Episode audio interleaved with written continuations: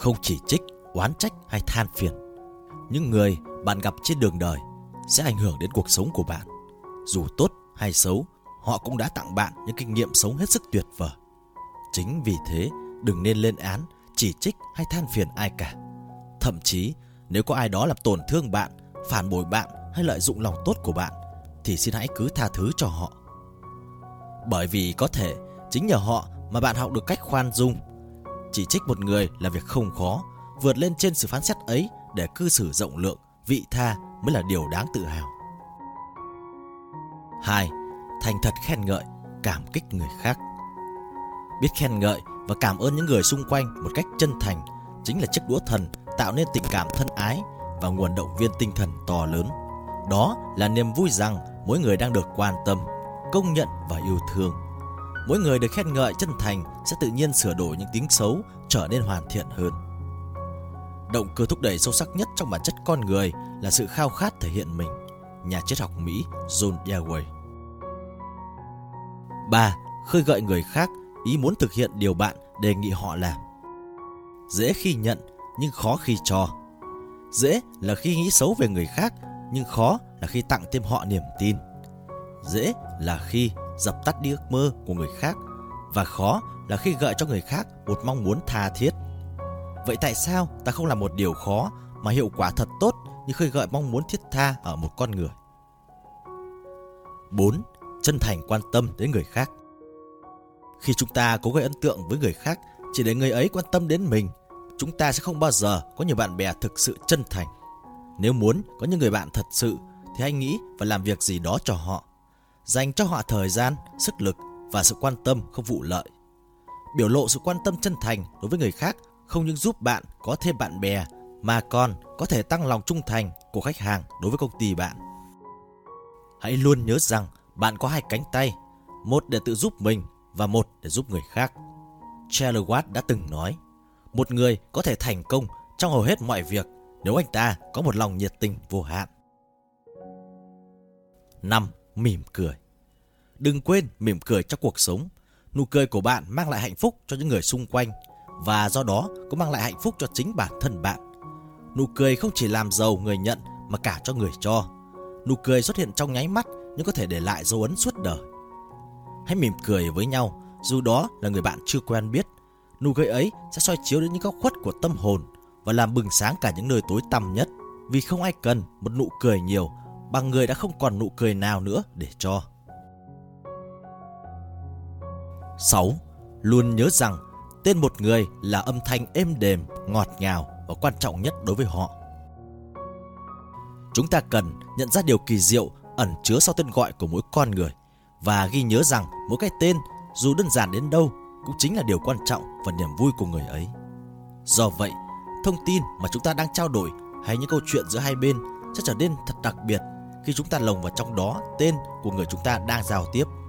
Cho dù họ là ai, người hầu bàn hay vị tổng giám đốc, cái tên vẫn luôn đem lại điều kỳ diệu khi chúng ta gọi đúng nó.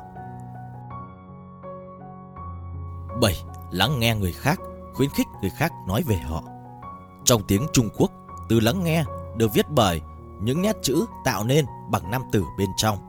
Tai, mắt, tim, một và vua. Lắng nghe ở đây bao hàm ý chúng ta luôn cần phải mở rộng tai, mắt, tấm lòng, hòa làm một với người đang giao tiếp và cho họ thấy được sự quan trọng của họ. Muốn có tài ăn nói thì phải chăm chú lắng nghe, muốn được người khác quan tâm, bạn nên quan tâm đến người khác. Hỏi những câu mà họ thích trả lời. Khuyến khích họ nói về chính họ và thành tích của họ. Bởi vì sự cảm thông chia sẻ mạnh hơn lời nói. Và niềm vui cùng với sự chân thành sẽ thật sự bền vững khi bạn biết quan tâm. Sự im lặng du dương hơn bất cứ bản nhạc nào. Càng trong tĩnh lặng, càng nghe được nhiều. 8. Nói về điều người khác quan tâm. Một lời nói bất cần, thiếu suy nghĩ có thể làm mất thiện cảm, gây ra bất hòa. Một lời độc ác có thể làm tổn thương một tâm hồn. Một lời đúng lúc có thể mang lại bình an. Một lời yêu thương có thể đem lại hạnh phúc thực sự. Và có những lời nói có thể cứu được một con người. Con đường nhanh nhất dẫn đến trái tim một người là bàn luận về những điều người ấy quan tâm nhất. 9. Thành thật cho người khác thấy sự quan trọng của họ.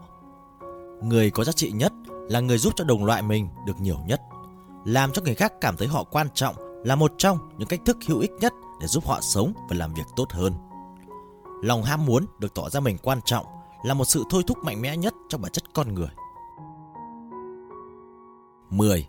Cách giải quyết tranh cãi tốt nhất là đừng để nó xảy ra. Đức Phật dạy, oán không bao giờ diệt được oán, chỉ có tình thương mới diệt được oán. Tranh cãi không giải quyết được bất hòa, chỉ có lòng khoan dung và thiện trí nhìn nhận sự việc bằng quan điểm của đối phương mới hòa giải được. Nếu bạn cố tranh cãi để thắng thì đấy cũng chỉ là một chiến thắng vô nghĩa, bởi vì bạn sẽ không bao giờ nhận được thiện trí và sự hợp tác của đối phương. Khi tranh luận với một người, bạn cần định hướng để sau cuộc tranh cãi bạn có thêm một người bạn mới. Dạy người phải khéo léo như không dạy gì cả. Rằng điều chưa biết mà cứ như nhắc lại chuyện đã quên. Bởi một điều đơn giản là đối với nhiều người hiểu biết thì chỉ cần nửa lời thôi cũng đủ họ nắm rõ mọi điều chúng ta muốn nói. Tài năng quý hiếm nhất là tài năng của một người biết nhìn nhận người khác có tài năng. 12. Nếu bạn sai, nhanh chóng và thẳng thắn thừa nhận lỗi lầm. Nếu chúng ta chịu nhìn nhận những điều sai trái của mình trước khi người khác có dịp nói ra, chúng ta sẽ có 99% cơ hội được đối xử bằng thái độ hào hiệp. Trong quan hệ với con người, hãy luôn nhớ rằng chúng ta đang giao tiếp với những sinh vật không những có lý trí mà còn có cảm xúc. Họ rất dễ bị tổn thương bởi định kiến nhưng luôn có động lực khi có niềm tự hào và lòng kiêu hãnh. Nếu bạn đã sai lầm thì không gì hay bằng thẳng thắn nói ra. Tôi đã sai. Nhượng bộ không phải hạ mình, nhận lỗi không phải nhục nhã. 13. Luôn bắt đầu bằng một thái độ thân thiện. Chuyện ngụ ngôn của Arop kể rằng Mặt trời và gió tranh cãi sẽ bên nào mạnh hơn? Gió nói Tôi sẽ chứng minh tôi mạnh hơn. Ông có thấy cụ già đằng kia không? Tôi đánh cược là sẽ làm cụ cởi áo khoác của mình ra nhanh hơn ông. Mặt trời ẩn mình sau một đám mây để gió chứng tỏ uy quyền của mình. Gió đã thổi mạnh gần như một cơn bão, nhưng gió càng thổi mạnh bao nhiêu thì cụ già lại càng giữ chặt chiếc áo khoác của mình bấy nhiêu. Cuối cùng, gió lặng đi và chịu thua. Khi đó, mặt trời rời khỏi những đám mây, dịu dàng tỏa những tia sáng óng ánh xuống mặt đất. Bỗng chốc, chán cụ già lấm tấm mồ hôi, rồi cụ cau mày và cởi áo khoác ra. Mặt trời đã cho gió một bài học rằng đề nghị nhẹ nhàng bao giờ cũng mang lại hiệu quả hơn sự ép buộc bằng vũ lực. Thái độ dịu dàng, thân thiện và những lời khen ngợi chân thành có thể khiến người ta thay đổi ý kiến dễ dàng hơn, gây căng thẳng khó chịu. Một giọt mật ngọt bắt được nhiều ruồi hơn là một thùng nước đắng. 14. Hỏi những câu khiến người khác đáp vâng, có ngay lập tức. Khi nói chuyện với mọi người, bạn không nên bắt đầu với những điểm khác biệt mà nên bắt đầu bằng cách nhấn mạnh những điểm mà hai bên đều đồng ý. Nếu như có thể, bạn sẽ tiếp tục nhấn mạnh rằng cả hai đều phấn đấu cùng một mục đích. Sự khác nhau duy nhất giữa hai người chỉ là về mặt phương pháp mà thôi. Câu trả lời đồng ý ngay từ đầu sẽ tốt hơn rất nhiều. Vì một khi người đã thực sự nói không thì toàn bộ các giác quan, hệ thần kinh, cơ bắp của người ấy đều tập trung trong tâm thế từ chối. Trái lại, khi một người nói có thì từng tế bào trong cơ thể người đó giãn ra trong trạng thái sẵn sàng tiếp nhận. Nên nếu ngay từ đầu chúng ta tranh thủ được nhiều tiếng có là ta mở rộng con đường cho việc tiếp nhận đề nghị sau cùng, mục đích của chúng ta. Ai bước nhẹ nhàng sẽ đi được xa, ngạn ngữ Trung Hoa. 15. Tạo điều kiện để người khác nói thỏa thích. Điều quan trọng nhất của mỗi cuộc trò chuyện là để người khác bộc lộ mình. Sau khi bày tỏ những quan tâm của mình người đối thoại sẽ hài lòng về bản thân và kiến thức của họ và tự nhiên họ sẽ lắng nghe chúng ta. Các nhà hùng biện bao giờ cũng hiếm có, nhưng hiếm hơn nữa là những người biết im lặng đúng lúc và càng quý hơn là những ai biết nhường lời cho kẻ khác. 16. Làm người khác tin rằng chính họ là người đưa ra ý tưởng đầu tiên. Mọi người đều thích làm theo ý mình, chứ không ai muốn hành động theo lời người khác sai bảo. Ai cũng thích được hỏi về những mong muốn, nguyện vọng và suy nghĩ của họ. Nước suối và mưa nguồn sở dĩ đều chảy về dòng sông biển lớn vì sông và biển dám chấp nhận ở vị trí thấp. Thánh nhân muốn thể hiện uy đức cao hơn người nên đặt mình dưới họ. Muốn trí năng vượt trước thời đại thì cần phải ẩn mình phía sau. Vì vậy, dù vị thế thánh nhân ở trên thiên hạ cũng không ai tức tối. Dù vượt trước thiên hạ cũng không ai oán hờn. Lão Tử 17. thành thật nhìn nhận vấn đề theo quan điểm của người khác. Trong mọi mối quan hệ, phải biết bỏ qua cái tôi của mình và đồng cảm với người khác để suy xét mọi việc. Mức độ lớn khôn và trưởng thành thực sự cuộc đời mỗi con người tùy thuộc vào thái độ ứng xử của họ đối với người khác. Dịu dàng với người trẻ, cảm thông với người già, chia sẻ với người bất hạnh, động viên người có chí hướng, tha thứ người mắc lỗi lầm, bao dung với kẻ yếu và khoan hòa với kẻ mạnh. Bởi lẽ, đến một lúc nào đó trong cuộc đời mỗi con người, họ cũng sẽ lâm vào cảnh ngộ tương tự. 18. Đồng cảm với mong muốn và chia sẻ của người khác. Điều đáng quý nhất trong cuộc đời của mỗi con người chính là những nghĩa cử cao đẹp đối với người khác. Những nghĩa cử nhỏ bé, không tên mà chính người đó đã quên đi. Chỉ cần một cái ôm thật chặt, một sự im lặng cảm thông, một cái chạm tay thân thiện, một đôi tai biết lắng nghe là bạn có thể chia sẻ với tất cả mọi người. Lòng tốt, sự quan tâm, chia sẻ, đồng cảm là ngôn ngữ đặc biệt nhất mà bất cứ ai có thể cảm nhận được. 3 phần tư những người chúng ta gặp ngày mai luôn đói khát sự đồng cảm và chia sẻ. Hãy cho họ điều đó và họ sẽ yêu mến bạn. Đừng để một ai chẳng nhận được gì sau khi rời bạn, mặc dù biết rằng bạn có thể không bao giờ gặp lại họ. Đôi khi, chỉ cần một ánh mắt thiện cảm dành cho người khác cũng là một món quà lớn lao trong đời. 19. Khơi gợi sự cao thượng của người khác. Nếu được yêu thương, con người sẽ biết yêu thương và trở nên đáng yêu hơn. Nếu bạn cứ chỉ luôn nhìn vào mặt xấu của ai đó, điều đó sẽ làm anh ta càng trở nên tồi tệ hơn. Nhưng nếu khuyến khích anh ta vươn tới những điều tốt, chắc chắn anh ta sẽ làm được. 20. Làm sinh động ý tưởng một món ăn được trình bày sinh động sẽ làm thực khách cảm nhận rõ cái tài của người đầu bếp. Một chuyện ngắn được viết sinh động sẽ làm độc giả nhận ra khả năng sử dụng ngôn từ của nhà văn. Một ý kiến được mô tả sinh động làm người nghe cảm nhận trí tuệ tinh túy của người nói. 21. Thách đố, khơi gợi sự thử thách ở người khác. Frederick Herbert là một trong những nhà khoa học rất nổi tiếng về hành vi con người. Ông nghiên cứu thái độ trong công việc của hàng ngàn công nhân và các nhà quản trị cao cấp. Ông đã tìm ra những yếu tố động viên quan trọng nhất đối với người đi làm, không phải là tiền bạc, môi trường làm việc tốt hay phúc lợi, mà là bản thân công việc. Nếu công việc thú vị, tạo điều kiện để phát triển, thể hiện năng lực, nhân viên sẽ rất gắn bó và luôn có động lực hoàn thành công việc thật tốt. Đây cũng là điều mà mọi người đều mong muốn, có cơ hội thử sức, cơ hội để bứt phá, thể hiện, cơ hội để chứng minh giá trị thực sự của mình để phát triển và giành thắng lợi. 22. Bắt đầu bằng những lời khen tặng thành thật. Khen ngợi trước khi góp ý cũng giống như nha sĩ bắt đầu công việc bằng thuốc tê. Nó sẽ giúp bệnh nhân khỏi đau đớn khi bị nhổ răng. Những người lãnh đạo và làm quản lý cần ghi nhớ Khát vọng sâu xa của mỗi con người là được khen ngợi, được tôn trọng và được quan tâm. Không gì ít tốn kém hơn bằng lời khen, lời cảm ơn và lời xin lỗi. 23. Góp ý sai lầm của người khác một cách gián tiếp. Việc người khác gián tiếp chú ý tới những thiếu sót của mình sẽ làm cho những người nhạy cảm rất cảm kích, trong khi họ có thể cảm thấy rất khó chịu trước bất kỳ lời phê phán trực tiếp nào. Con người vốn có bản chất kiêu hãnh tự nhiên, việc nói thẳng ra rằng người nào đó sai lầm chính là một sai lầm lớn nhất. 24. Xem xét, nhìn nhận và đánh giá bản thân trước khi góp ý cho người khác. Tin tưởng rằng mình có lý trí và chỉ duy nhất mình là người có lý là biểu hiện của một tầm nhìn hạn hẹp và cố chấp. Nếu bạn không thể ngẩng đầu cao và thừa nhận lỗi lầm của mình thì lỗi lầm ấy sẽ khống chế bạn.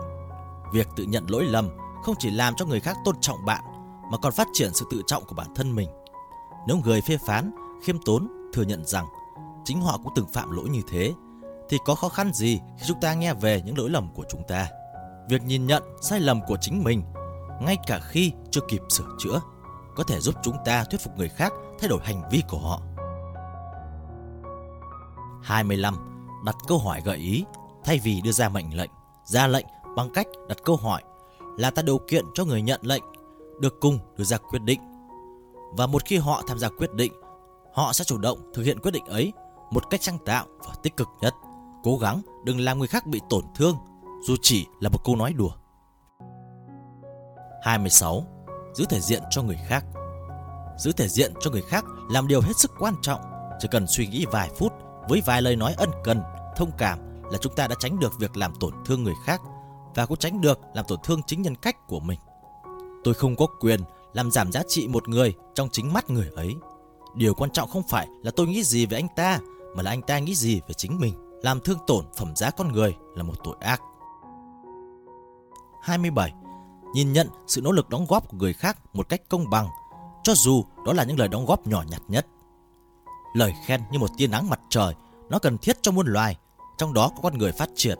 Vậy mà hầu hết chúng ta luôn sẵn sàng sử dụng những làn gió lạnh như cắt để phê phán và thường ngần ngại khi tặng người thân của mình những tiền năng ấm áp từ những lời khen tặng.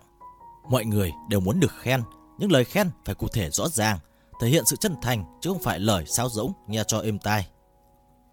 Chúng ta đều khao khát được tán thưởng, được thừa nhận, đều sẵn sàng là bất cứ điều gì để được như thế.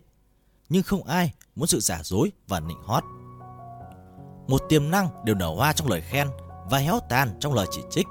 Mọi tiềm năng đều nở hoa trong lời khen và héo tàn trong chỉ trích. Nụ cười ấm áp và một cái vỗ vai thân thiện của bạn có thể cứu một con người đã trên bờ vực thẳm. 28. Khen ngợi để người khác luôn phấn đấu xứng đáng với lời khen đó. Cho người khác một thanh danh là quan trọng.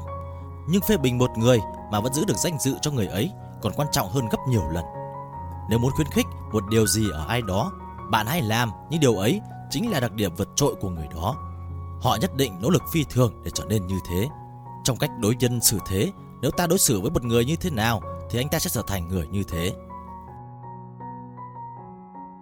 29. Khuyến khích người khác, làm cho họ thấy sai lầm, không khó để sửa chữa. Nếu bạn bảo con cái, vợ chồng hay nhân viên của bạn rằng họ ngốc nghếch, vụng về hay bất tài, nghĩa là bạn đã hủy diệt hầu hết mọi động cơ của họ để tiến bộ. Nhưng nếu ngược lại, bạn khuyến khích, làm cho sự việc có vẻ dễ dàng hơn, thể hiện sự tin tưởng rằng họ có năng khiếu nhưng chưa được phát triển, thì họ nhất định sẽ cố gắng để phát triển năng khiếu mà bạn đã phát hiện hay thậm chí là gán cho họ. Chúng ta không thể dạy bảo ai bất cứ điều gì, chúng ta chỉ có thể giúp họ phát hiện ra những gì có tiềm ẩn bên trong con người họ. 30. Làm cho người khác cảm thấy vui vẻ thực hiện chính đề nghị của bạn. Con người dễ có xu hướng thay đổi thái độ nếu chúng ta làm cho người khác vui thích thực hiện điều mình được gợi ý. Gợi ý một điều gì đó thật khéo léo để người khác thực hiện là cả một nghệ thuật. Nếu chúng ta kiên trì, rèn luyện và có sự quan tâm chân thành đến người khác, chúng ta sẽ làm được. Khi thực sự quan tâm và đủ kiên nhẫn để truyền đạt, thì bao giờ chúng ta cũng nhận được những hưởng ứng tích cực và thu được kết quả tốt nhất. Có những điểm cao trào trong cuộc sống. Và hầu hết chúng đều đến từ sự khích lệ của ai đó.